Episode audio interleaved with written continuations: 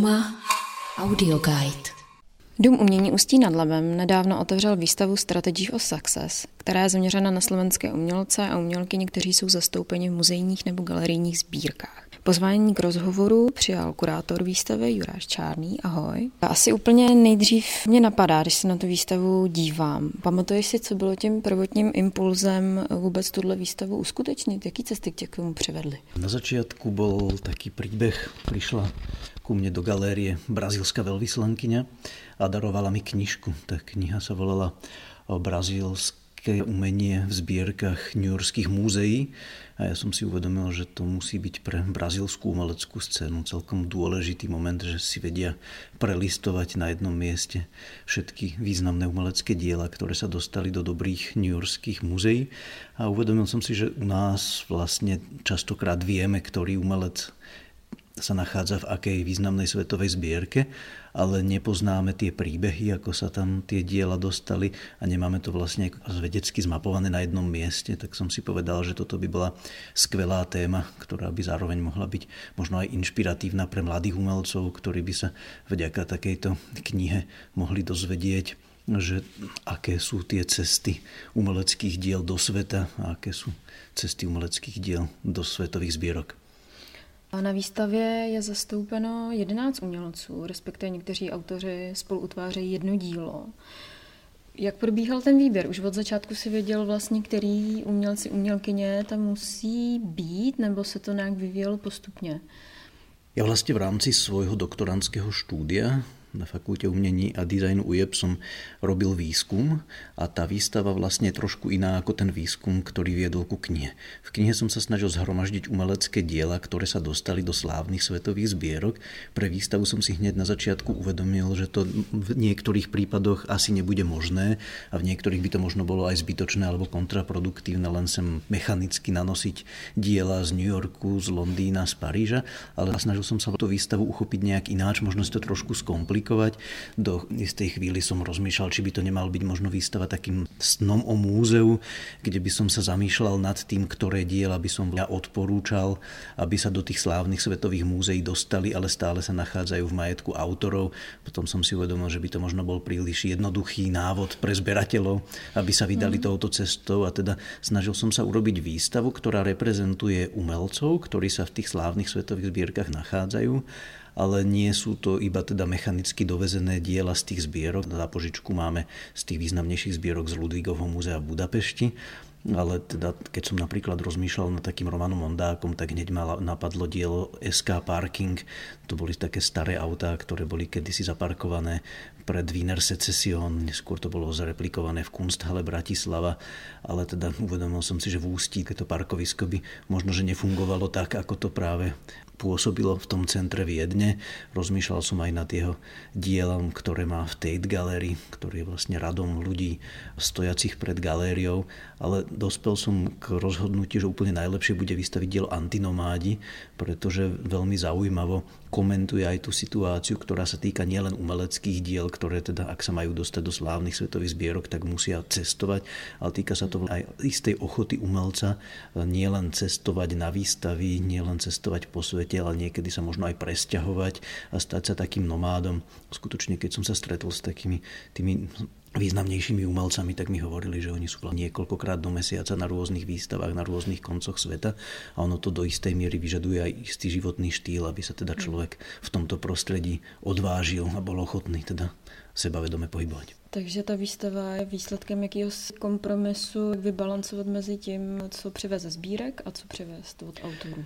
Niektoré diela ma prekvapili, že sa teda stále dali zapožičať z majetku autorov, niektoré boli z menších súkromných zbierok. Výstava má zároveň aj takú skúšku správnosti, lebo som si už dávnejšie uvedomil, že áno, že medzinárodný úspech sa meria tým, v akých svetových zbierkach sa nachádzajú tie diela, ale našiel som inú metodiku, ako merať úspešnosť umelca, keď som narazil na umelca Tom Tomáša Rafu, ktorý bol úspešný na YouTube a uvedomil som si po veľmi rýchlom výskume, kedy som hľadal všetkých slávnych svetových videoumelcov, že koľko majú počet videní ich videa a zistil som, že skoro žiadne.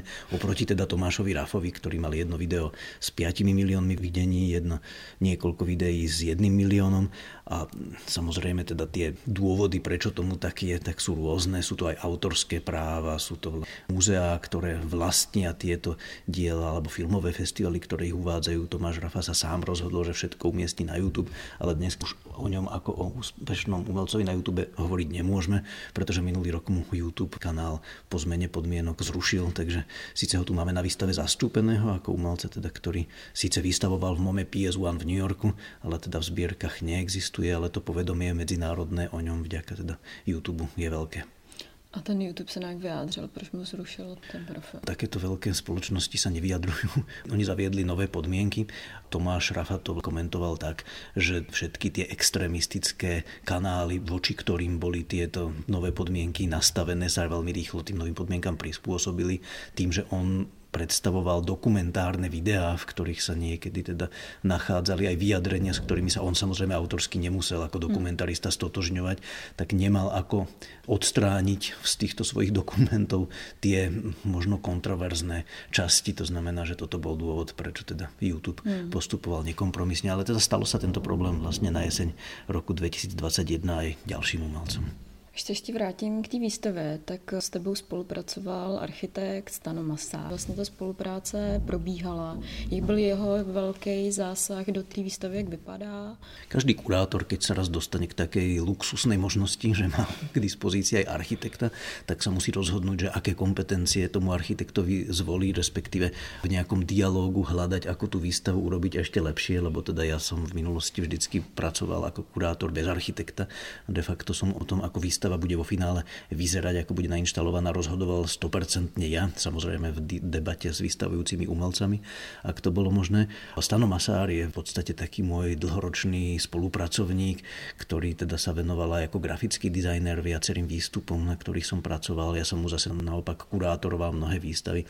To znamená, že nejaké to autorské súznenie som mal pocit, že je medzi nami pomerne výrazné. Ja som mnohé diela už videl, ako budú nainštalované, ešte iba keď som začal o tejto výstave uvažovať, ale mám pocit, že práve vďaka práci architekta ako keby došlo ešte k takému výraznému umocneniu alebo posilneniu niektorých tých mojich prvotných nápadov. Takže to by som chcel všetkých kurátorov týmto posmeliť, ak máte možnosť v dialógu, a to je jedno, či to nazvete architekt alebo nie, ale v dialógu s niekým, komu veríte a kto vlastne vidí veci možno trochu z odstupu a dokáže ich vylepšiť, tak skúste ísť do takýchto spoluprác a výsledok môže byť vždycky iba lepší vďaka tomu. Posloucháte Uma Audio Guide. Ještě až se vrátím, tak se zmiňoval, že k té výstavě nebo obecně v rámci tvojí dizertační práce vychází kniha Strategy for Success. Kdy ta kniha vyjde? Kdy to máš plánu? Teraz sme k novej výstave vydali noviny.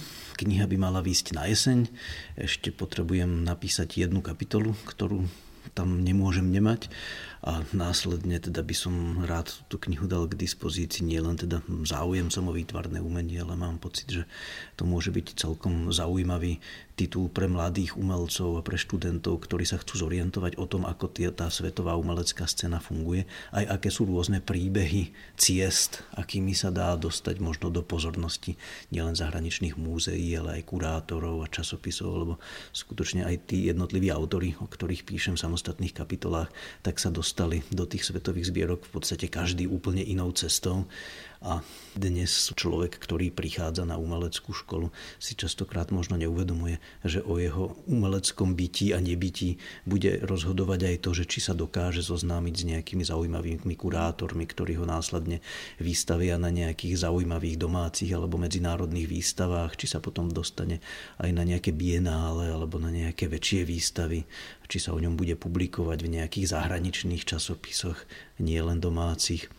Ako keby ten vrchol ľadovca býva tá akvizícia do zbierok nejakého svetového múzea, ktoré teda sa podarí samozrejme len málo komu, ale je možno dobré vedieť, že keď človek začína sa vydávať na svoju osobnú umeleckú cestu, že kadiaľ tie chodničky môžu viesť a teda, že čo to vyžaduje, čo pri tom človek získa, čo pri tom strať a ako vlastne možno, že ešte za života uvidí svoje diela v nejakých zaujímavých múzeách.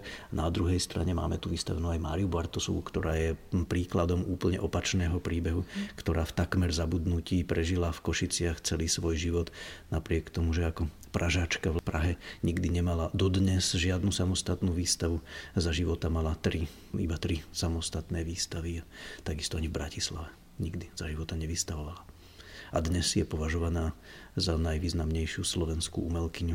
Bola prezentovaná na dokumente v Kaseli, aktuálne vystavuje na Benátskom bienále a pripravuje sa jej samostatná výstava v Galerii Tate Modern. Se dostávám k mé oblíbené otázce úplně nakonec. Až tahle ta výstava skončí, tak co máš v plánu dál? Jaký výstavní projekty, psaní knih, co plánuješ? Písanie knih je veľmi zaujímavá vec a teda ešte mám zo pár tém, dokonca ma napadlo hneď, že by sa dala k tejto knihe napísať už aj druhý diel, pretože tých umelcov v tých slávnych svetových zbierkach je pomerne veľa, ale čaká ma práca pre potulnú galériu, to je taký formát, na ktorom už niekoľko rokov pracujem, kedy som si uvedomil, že s umením treba chodiť aj do hladových dolín a na miesta, kde ľudia nemajú ten luxus, že by mohli zájsť do múzea alebo do galérie, tak som si povedal, že však naložme do dodávky umenie a vozme ho medzi ľudí Takže to na tému, čo všetko by mohla byť pravda, ale nie kde hovoríme o hoaxoch, konšpiráciách, fake news, dezinformáciách, ktoré už nedávno začali zabíjať ľudí kvôli tomu, že teda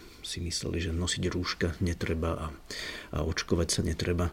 A to sme ešte netušili, že príde vojna na Ukrajine, ktorá vlastne má s dezinformáciami veľmi veľa spoločného a preto sa teda snažíme nielen teda voziť výstavu na vidiek, ale aj hovoriť možno na témy, ktoré v školách učitelia obchádzajú a napriek tomu sú možno pre budúcnosť tohto sveta podstatné. A druhý projekt, na ktorom pracujem, sa hovorí Hlavné európske mesto demokracie tak ako existuje Cultural Capital v každý rok meste, tak by sme chceli spustiť nový projekt, kedy by teda sa upozorňovalo nielen na to, že kultúra je dôležitá, ale že aj demokracia je pre našu budúcnosť podstatná. Tak já ti moc děkuji za rozhovor a těším se na ty projekty a na další výstavy. A já děkuji. Pro UMA Audio Guide Andrá Vaňourková.